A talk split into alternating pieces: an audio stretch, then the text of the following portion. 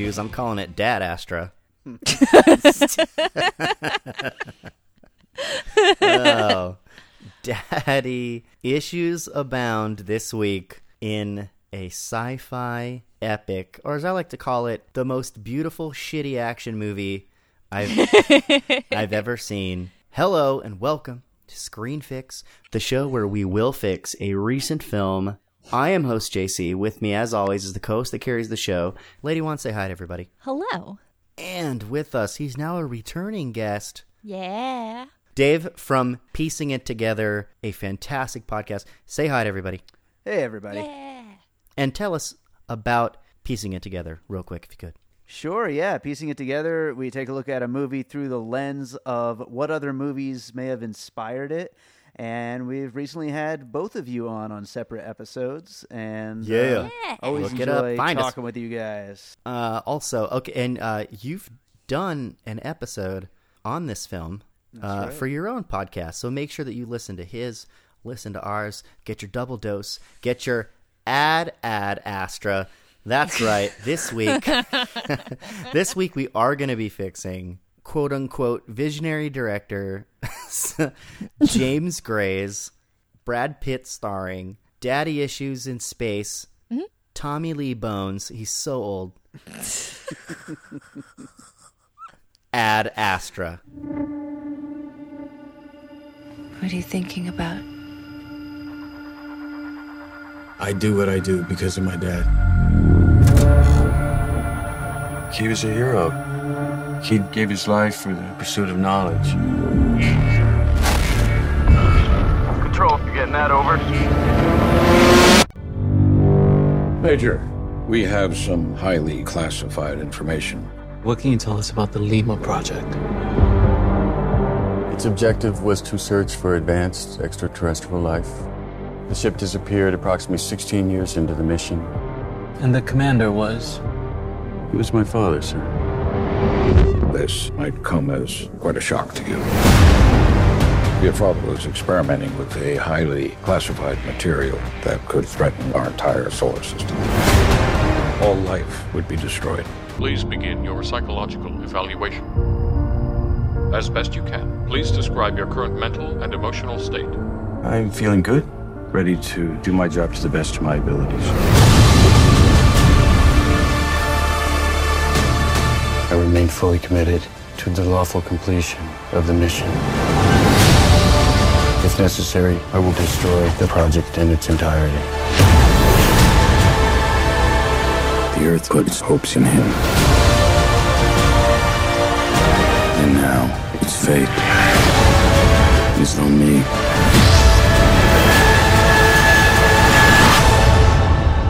We have a job to do.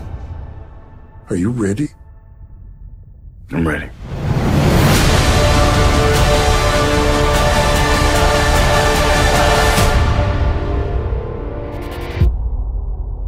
Okay, Ad Astra, as I said, was directed by James Gray. They really pushed James Gray as a director of this one. I don't know why. I when they said James Gray, I had to be like, "Who the fuck?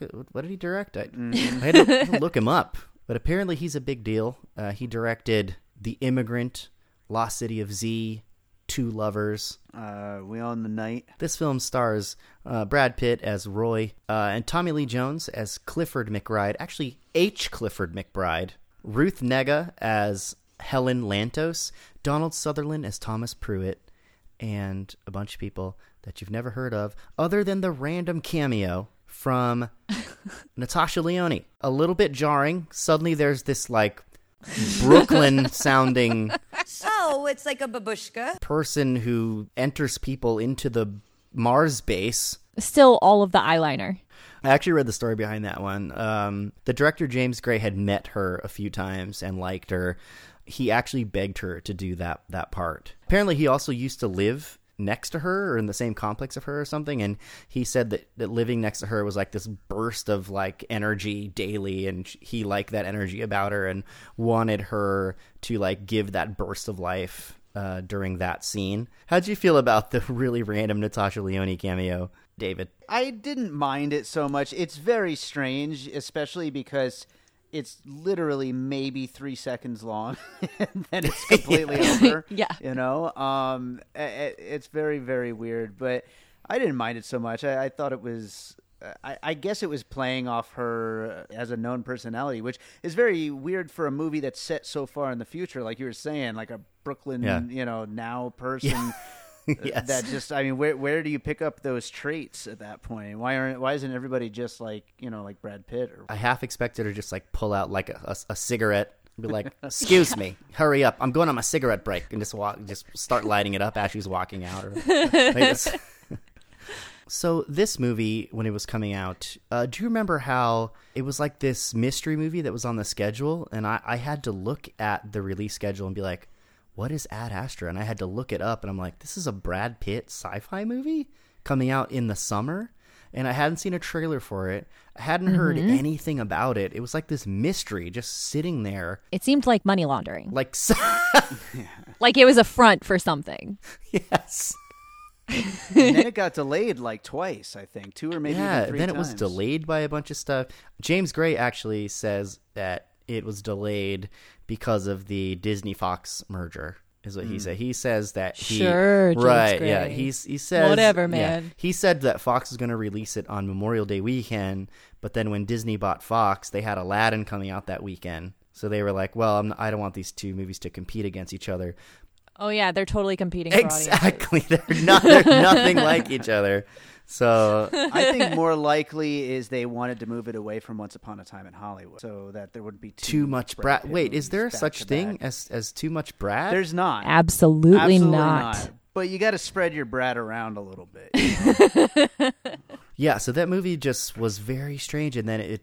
I actually thought it was going to be a disaster. I thought it was going to be horrible because of all the moving around. You know, you start to get that that feeling when a movie doesn't have a, even a, a trailer for a long time. So I was pleasantly surprised. It's not, you know, it's not terrible, but I like uh, sci-fi stuff. I like all sci-fi stuff. I like old sci-fi stuff, black and white sci-fi stuff. I like every. I want all the sci-fi. I want all of the the aliens and space and weirdness and warping and black holes and probing. So now it makes sense. hey, I'll get it any way I can. So I like sci-fi, but uh, I want to know science fiction. Are you a big science fiction person? Uh, sci-fi epic person, uh, Lady One. I've never considered defining myself that way. I I don't know. Do you do, do you enjoy the fiction involving science? I think that I do, but this movie pointed out to me that I haven't seen enough space movies. Really? I'm behind on my astronaut fiction. Astronaut fiction. I am. I need like a interstellar gravity double feature one night. Oh, yeah. I need to knock I them mean, out. You, you definitely need gravity. It's got the same level of just like throwing actual science to the wind. Does that mean that you haven't seen Interstellar or Gravity? No. wow, those are those You are rea- pretty big. Uh, I I'm behind. Nice. Those are pretty big movies Wow. to skip over, but yeah, I, I definitely think Gravity is the better of the two. But uh, you're gonna enjoy it. And how about you? Are you a science? Are you a sci-fi fiction person, Dave? I like fiction, um, but you know, sci-fi fiction. I don't know. I like them. I, I'm not like a super huge fan of any of that kind of stuff, uh, but I, I generally like a lot of movies in general, and certainly some of them fall into that category. When you went to see this movie, what was your movie going experience, Lady One? Okay. So I'm not not still mad about this. Obviously, you can tell by my tone. I'm no longer mad. Oh, what? I booked the first ticket in this theater Ooh. To see this in IMAX. It is giant. I booked the very first ticket, and I roll in there Thursday night, and some dude is sitting one seat away from me. One seat. Well, you you There- you, you must have picked the cream of the crop seat. I picked row M, but he could have been in any other row. We were the only two people in the entire row, and he's sitting one seat away from me. Maybe he saw that there was only one person sitting in that row. Thought he'd be a nice person and be like, you know what, bro, you don't gotta sit alone. And then he he thought he was gonna have like a nerd science bro to talk to, and then there was you. And instead it was me and you made him all in my pajamas. and you made him all nervous, and he had a terrible time. This is your fault. Oh, okay. Well, uh, apologies to that random older gentleman. Sorry, I ruined your Thursday. Uh, David, how was your experience seeing this one? It was all right. Uh, IMAX screening, you know, right when it opens, and uh, I was pretty psyched, and it was uh, it was good, good popcorn. Uh, at my theater, there was no IMAX showing. Um, it was so I was like, okay. So I saw it in a regular screen. Snuck in a, a beer, a very strong beer, because that's a value buy when you're in the theater. Mm. I actually hate ad- admitting this. Theaters need me to spend my money in there. No, I don't. I paid twenty dollars a month to, to to AMC, and I don't even see Yeah. the amount of movies. That's terrible. You know, they're ripping me off. I'm gonna sneak in a beer. Damn it! I put it underneath my testicles, and it was very funny because I went with a friend of mine. He tried to do the same thing, but I don't know what kind of underwear he was wearing because the can. we were walking through the lobby, and the can had worked its way down to his knee, and you could you could completely see the can just sitting in his knee, and he was trying his his hardest, like not he was shifting every time uh, somebody would walk by. But I'm like, oh my god, man, you look either hung or like you're sneaking Yeah. in there. Yeah, so Wait, I have I have a story to tell. This is my first week having a list where I maxed out my three movies in the one week. whoa, I, so this week I saw Rambo: Last Blood, Ad Astra, and the Downton Abbey movie. And I think the only people who saw those three movies in this given week also have movie podcasts. like, yes, but There's no way. Downton Abbey, I brought in two beers, some prosciutto paninos, like the prosciutto wrapped around the cheese. yes. and then um, a gluten-free vanilla frosted cake. like I had a whole spread. Once I got in there, I laid it all out. I was like, "What? This is a TV show. Like, let me eat what I would eat if I was on my couch." So if a movie is an offshoot of a TV show, all all the rules are off. Like you can act Yeah. just like I it's TV. fair. Right. Yeah, Great. I had all my snacks. It was fine. You were just scratching whatever you wanted to scratch, Get- asking them to pause it. So uh, I saw. So obviously, I had had my, my beer and stuff. I went there, I sat down. It was good, but about halfway through the movie, you know, there's all of obviously this movie's like a crazy action movie. Like in in any other person's hands, I kept on imagining like Michael Bay directing this, and it would be a completely different movie, like Roland Emmerich or something. But it, it was it was that it, it was it was that level of sci-fi action camp almost, but it was done in such an artistic way that covered up all those dirty little bad action movie stains and like bad science. But uh, anyway, I kind of like digress there for a minute. So I'm watching this. So there's all this action stuff going on, especially in the beginning. And once it got really, really quiet, like they got to Mars, this happened. So it gets quiet for a second, and I hear.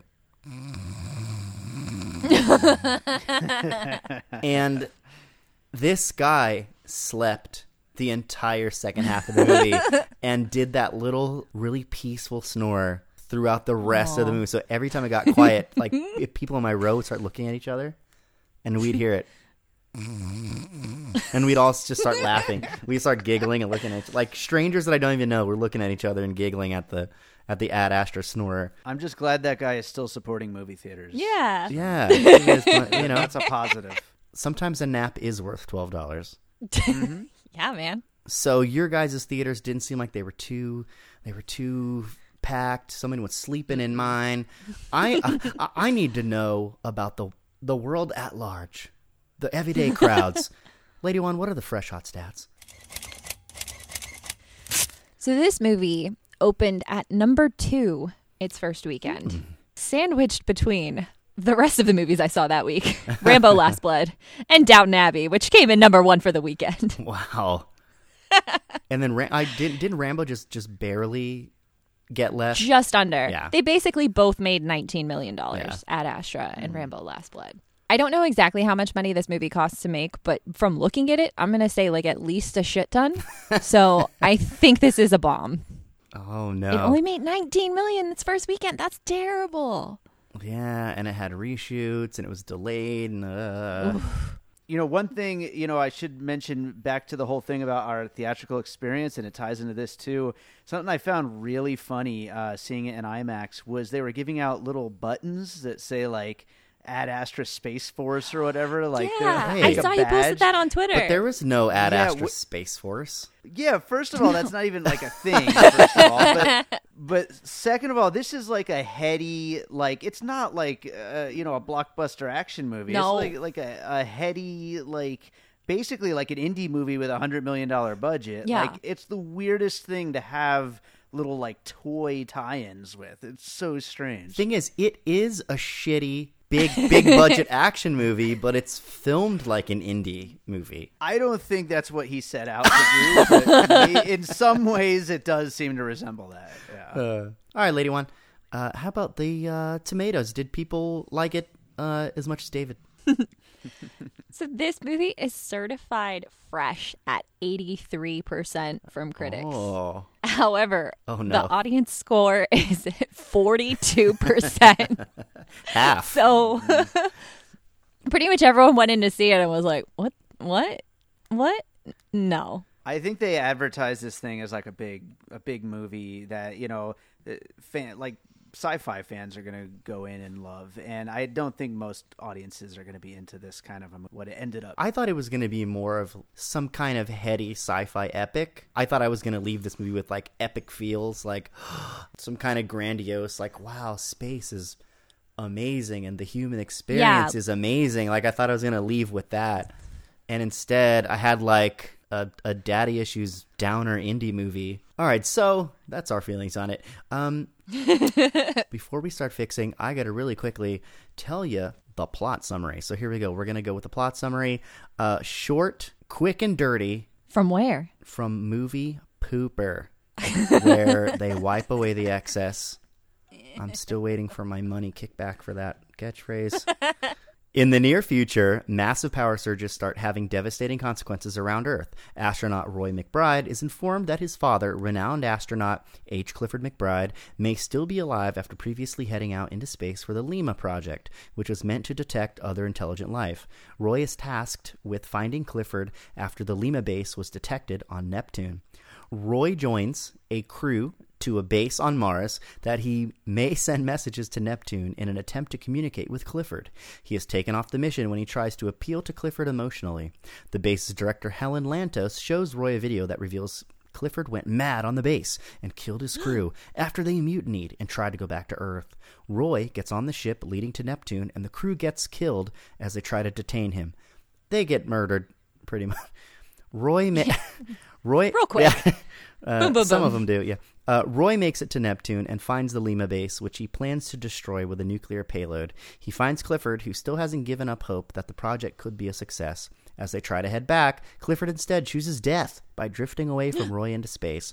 Roy carries on and destroys the Lima base, which helps him get back home. Roy concludes that humans are the only intelligent life, and it inspires him to stay connected to those closest to him, including his wife Eve, Liv Tyler. Poor Liv Tyler has had so many relationships ruined by space. she can't catch a break. All right, so before we just start fixing, a lot of people work on a movie, especially a big sci-fi one like this. What is something that you liked about this movie, Lady? Go. I thought Tommy Lee Jones was excellent in his scenes at the end. He was like callous and cold, but it was believable. It didn't seem super cheesy. And his like physical mannerisms just seemed really, really perfect for somebody who's been in isolation for so long. Like he really, really impressed me. Yeah, his he really kind of looked like he had kind of some like like dementia or something like that. I think he pulled that off really, really well. All right, uh, what is something that you liked about this movie, Dave? Well, I should say right up front, I actually liked it a lot more than I think either of you overall. But so. I'm gonna just I'm gonna focus mainly on Brad Pitt's performance. Um, I, I just think he's fantastic, and this is what you know. It's been a great year for Brad Pitt performances. Uh, you know, two just really, really incredible scene stealing. I mean, well, I mean, he carries this entire movie, which he doesn't really get to do very often. And given an opportunity like this to carry a movie like this, I, I think he he just absolutely nailed it. Uh, Yeah, he will was he be nominated for supporting and best actor? Yes, totally. Could happen. Yeah. JC, what did you like about Ad Astra? I really enjoyed how it was showing when they got to the the moon how you know human beings had had made it commercial. I thought that was great. And then there were like crazy pirates that would attack you when you got outside of there. I thought all that stuff was so fascinating and great. And there's that fantastic action uh, scene that takes place between the rovers. And I was like, man, I am getting set up for something badass here. This is going to be great. And then no other scene quite matched that the rest of the movie. But I want to say that I went in not expecting as much action as I got, but I but all the action I did watch was pretty uh, engaging. Without further ado, what do you say we fix this movie? What do you say, guys? Let's do it. Let's do yeah. it. Let's go to space.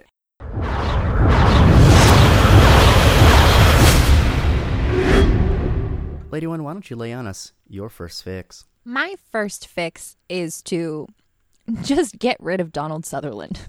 Why? He's a treasure. There's no way the United States military is sending an 84 year old dude into space. like, just no. Even on a commercial flight, no. He doesn't do anything. No, he's like he he just hangs around, and his reveal to Brad Pitt is just something that Brad Pitt has been thinking the entire time anyway. Yeah, because he's monologuing the entire time. yeah, I I know he's thinking it like a bad Terrence Malick movie. his voiceover told me he's thinking it. Exactly. So I don't want him to watch a little clip snuck to him by Donald Sutherland confirming the thing he thought. I actually think it would be more dramatic if we don't get confirmation that this theory like holds water. I want him to stay on an island with his suspicions about like what the military is doing and how they're using him. It's actually better if you isolate Brad Pitt and don't give him any ally on the way to this mission and nobody else to confirm that his weird thoughts are correct. Leave him alone and have it be so that everyone else is pushing him in one direction and he's got his own suspicions. But having Donald Sutherland confirm that what he thinks is what's going on just undermines it. Also, he like croaks as soon as they get to the moon anyway.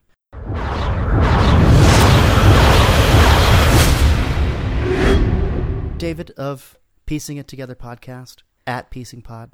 What's your first fix? So my first fix is something I felt this movie was missing. This is a, a space movie in the grand tradition of space movies, but the thing that it doesn't have that all the rest of them have are trippy space scenes. There's not really any just like trippy visual when they're hitting the hyperdrive or whatever, and you see all the colors and swirls and all that kind of stuff.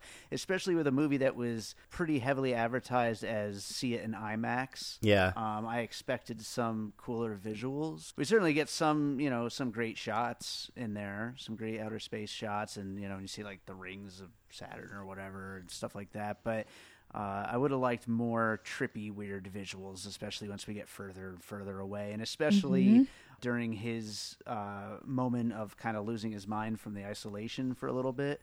I mean, that would have been a perfect place to start fitting some stuff like that in. Yeah.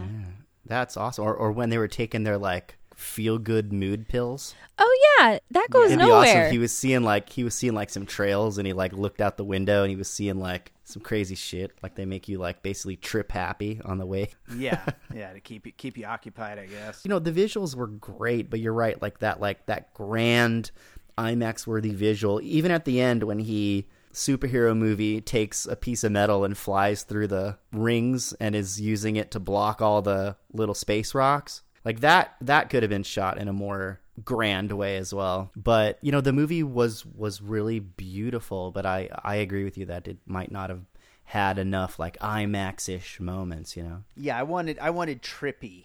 You know, I want trippy. Yeah. weird stuff. Give me some space madness. Give me some Event Horizon, man. Or like that one episode of Ren and Stimpy. Yeah, man. That's specifically what I want. The one where they go to space and find the mountain Yeah. of missing left socks. I've watched it a lot. Yeah. Yeah.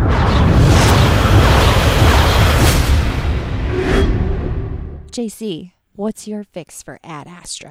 All right, so my first one is just a quick, like, kind of like logic fix. So, uh, Ruth Negga's character on on Mars, she's kind of the person in charge there. It it seems like She seems like the mayor of Mars. she. So, the mayor of Mars, um, Yeah. very easily gets into Brad Pitt's cell, even though it seems like he's a pretty major prisoner at that point. Like he knows But she's the mayor. he so- he knows all of the top secret stuff that's going on with Lima and all, all about this pulse that is threatening all of humanity. And Mayor of Mars just pops in and is like, "Come with me." By the way, your father killed my parents. Mm-hmm. What a reveal. Right. So apparently, this mother and father went on this Lima trip and just left there. Because how many years has They went missing 16 years into the mission. right? And how old does Ruth Negga look? Early 30s, mid th- mid 30s. She's pretty.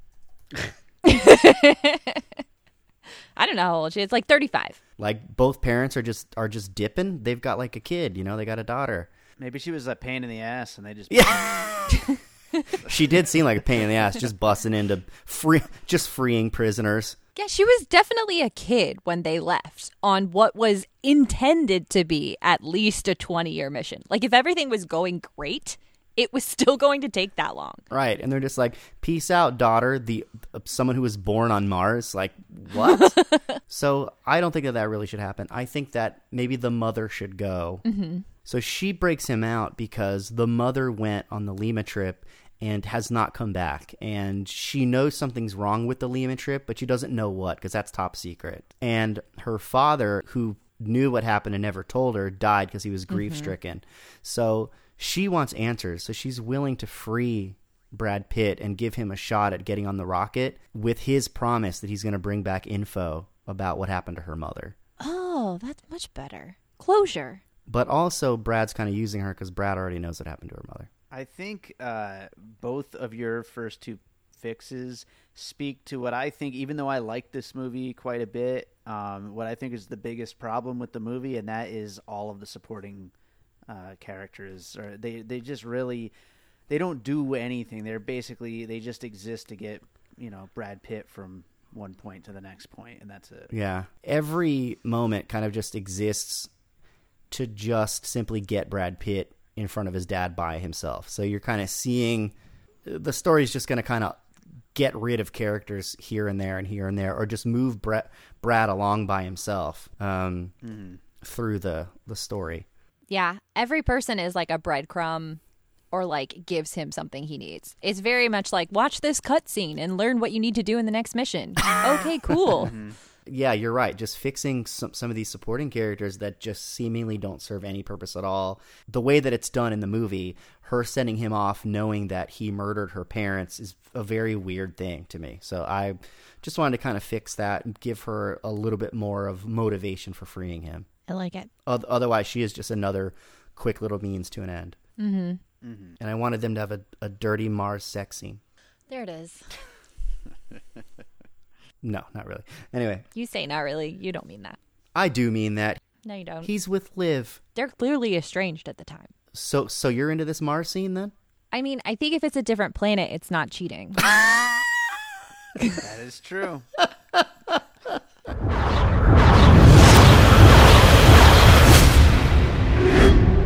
Lady One, what's your next fix? I have a question. Uh, down the hall to the right.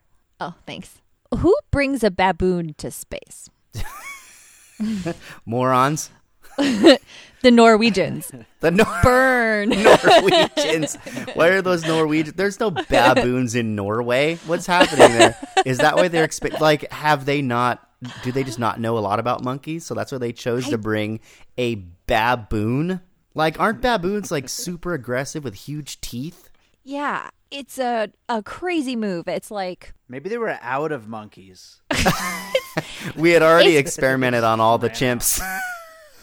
They're like, what's the next monkey up? Apes? No, we killed all them too. What's next? Orangutans dead. What's next? Baboons. Aren't they dangerous? Yeah, but we killed all the rest. Go ahead. it's such a terrible idea. You wouldn't bring a pit bull to space, No. right? Like if you needed to bring a dog, what kind of dog would you bring to space? like a golden doodle. Golden Doodles mostly are scientists. That sounds perfect. Actually, that scene would have been so much better if a golden doodle just ripped his face. like, okay, so what should they have brought instead? First of all, the whole space monkey attack That's the thing that happens in this movie. That it felt like such so clearly a studio note, Reeks. something that was like, well, test audiences fell asleep at this point, so we need space Yeah, monkeys. stop and have a space monkey. Just like what? Space monkeys. I couldn't deal with that. At one point you see like a rat floating through and we know it's like a, a bioengineering like lab or something that, that has sent the, the message out. Like there's a million things that could have gone wrong in a lab in space. Mm-hmm. Mm-hmm. Don't make these people so stupid that they brought a bunch of baboons because there's at least two. So they brought multiple baboons to space. Again, for a movie that claims to be this is a quote the most realistic depiction of space travel that's been put in a movie. Wow. That that's that's literally what they said. That's very How are you expecting me to believe this? I can't. I, I just watched like a 10 minute uh, I just watched a 10 minute YouTube video where they're interviewing a NASA guy, not a NASA guy, uh, like an astrophysicist from some university who literally says nothing in this movie is real. Like, The whole thing's ridiculous. Like it took me so out of it to think that anybody would think it's a good idea to bring baboons to space. Like why don't you bring chimpanzees? Like people try to teach chimps things. Like that's an experiment that I can understand. Like okay, we're seeing how these animals would live in space. Like we're doing tests on them. They're intelligent. We can teach them things. And then it's like a crazy twist that like the cute monkey is murdering astronauts. Subvert some expectations, man. That's true. Mm-hmm. You could even fix the the whole capsule and have it like dead people that were trying to escape the Lima project or something. Like just baboon monkey. I think my friend in the movie theater tur- turned to me and he started cracking up. Like I was It so definitely confused. makes sense for it to be a crazed animal, but yeah, baboon is just baboon. Yeah. There's there's not much funnier than a crazy baboon. at that point, the movie just kind of went bananas. Di- It took me a second. I was like, what?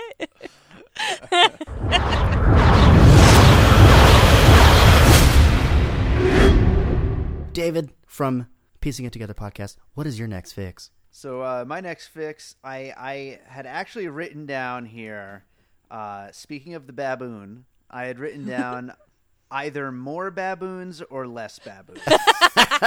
um, Awesome. what I what I mean by that is uh, clearly I like this movie more because I think partially because I went into it knowing that it was going to be you know this kind of introspective heady movie that like is thinking about these big things in but within a space movie and I think either just don't have any action or fill it up with some more. Fill the thing up with some more action beats that really work and are fun and make it a you know a big blockbuster. One or the other. Don't just throw one space pirate you know shootout mm-hmm. and Yeah. one baboon scene and that's basically all the action. It makes Yeah. it feel like they half-assed the action. Like you mm-hmm. guys said, the studio notes thing. Yeah. it- it- you're absolutely right. It feels like somebody said, "Hey, we got to squeeze some action into this thing, or else Yeah. we're not going to release this hundred million dollar movie."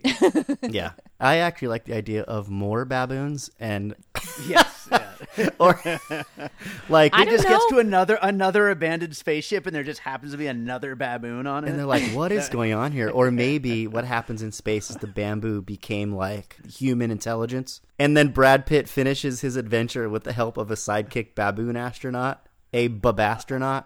And Babastronaut. No. no.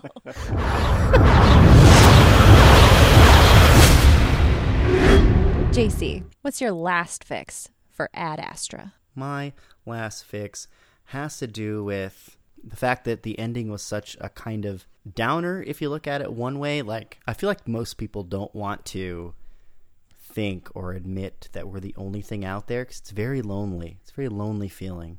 And i think what james gray is trying to say is oh stop worrying about what's out there and love the mm-hmm. person next to you which is fine but that's fine on an individual level but mm-hmm. on a social level or as a whole species, it's a very lonely prospect. And I think that's why, even though it has that message of like, take your girlfriend to Olive Garden sometimes, it has that Soup, salad, and breadsticks.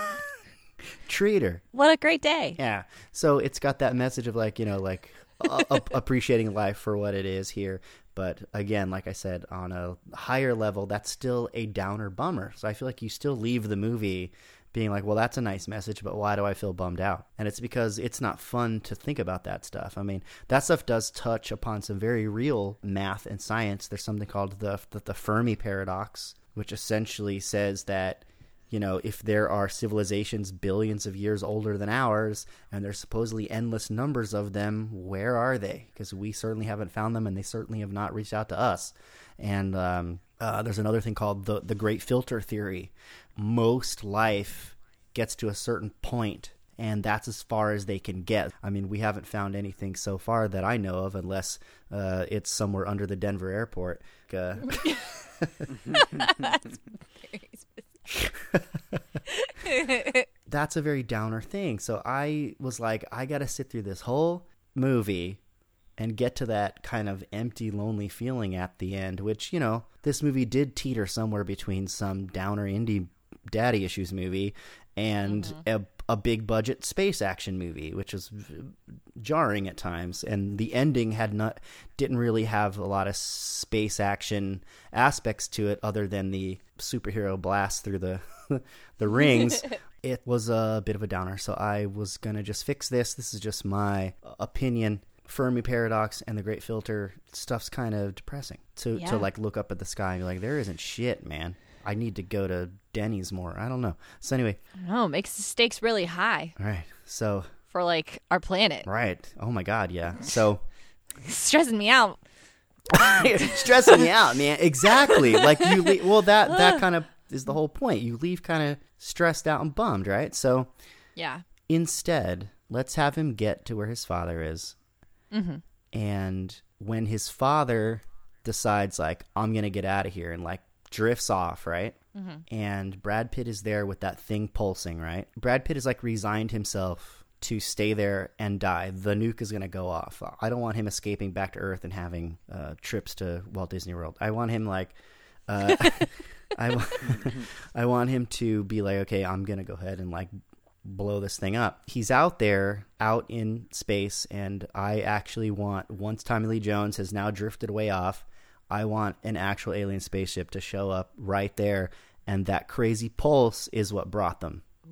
So I thought that would be. I mean, that might be cheesy, that might be stupid, but I would love a really great shot where he's like sitting there outside, the light of Neptune is on him, and then a shadow goes over him, and maybe he like looks up and he sees something, and then the movie ends. You know what I mean? Like something like that, where you know his father's work was for something, and there mm-hmm. is something out there, and I don't got to leave bummed, and I don't need to get into it. I don't need a whole alien movie, but Yep. like maybe that that pulse brought them there somehow. I just wanted it to not be the we're alone ending.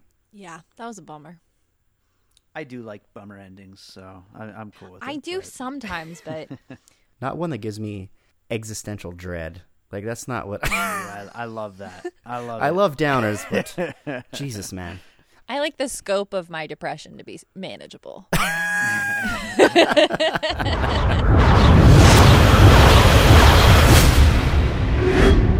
So I think without further ado, we should consider Ad Astra Screen Fix. Screen Space. Okay, Lady One, do you have a final thought on this one? In this movie, I found Brad Pitt's handsomeness distracting.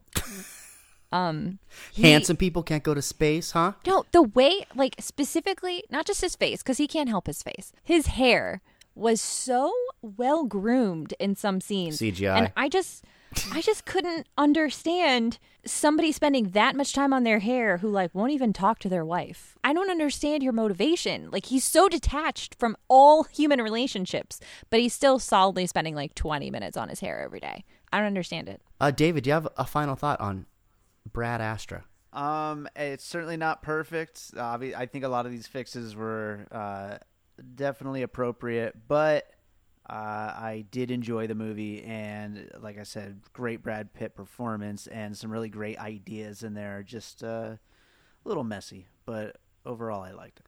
Cool.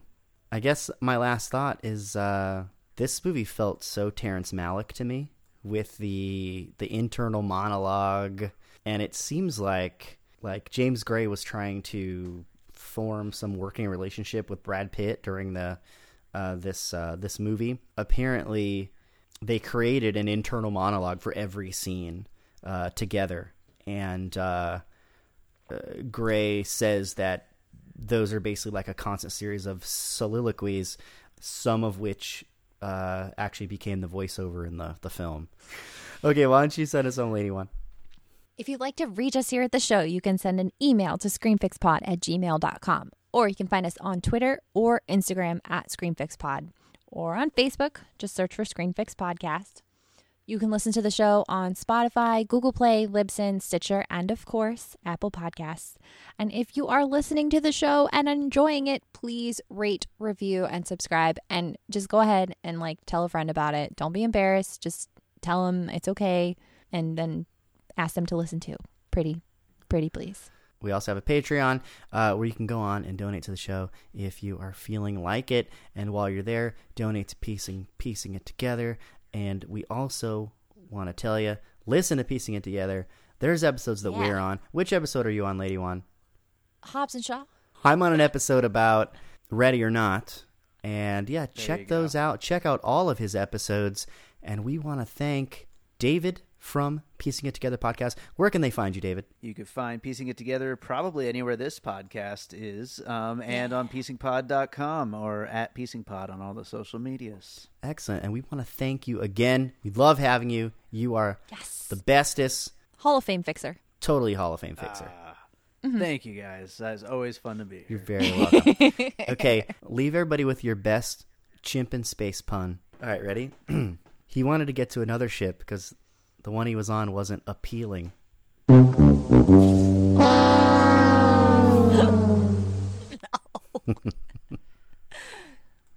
I'm now I'm I'm hearing an o- my own parody song in my head. Space monkey. that monkey monkey. That works. That's all I've got. All right, That's David, do you have one? That baboon in the space suit with the uh, the the hole cut out for his ass to show just mooned you. You took the monkey and made a space pun. yeah, you did. you changed the rules to suit yourself, and I like it. This has been another So to Screen Fix. Thank you so much for listening.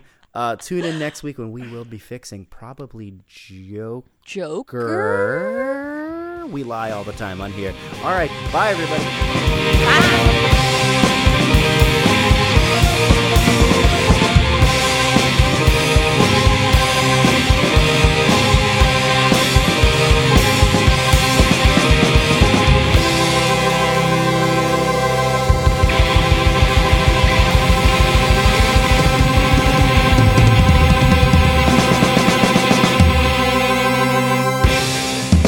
that the one where uh, somebody fingers Eva Mendes? Maybe I saw it and I don't remember. We might not include that, uh, especially if that's especially if that's not true. Uh, That's weird fan fiction, JC. it's very. I remember. I just there's some movie like that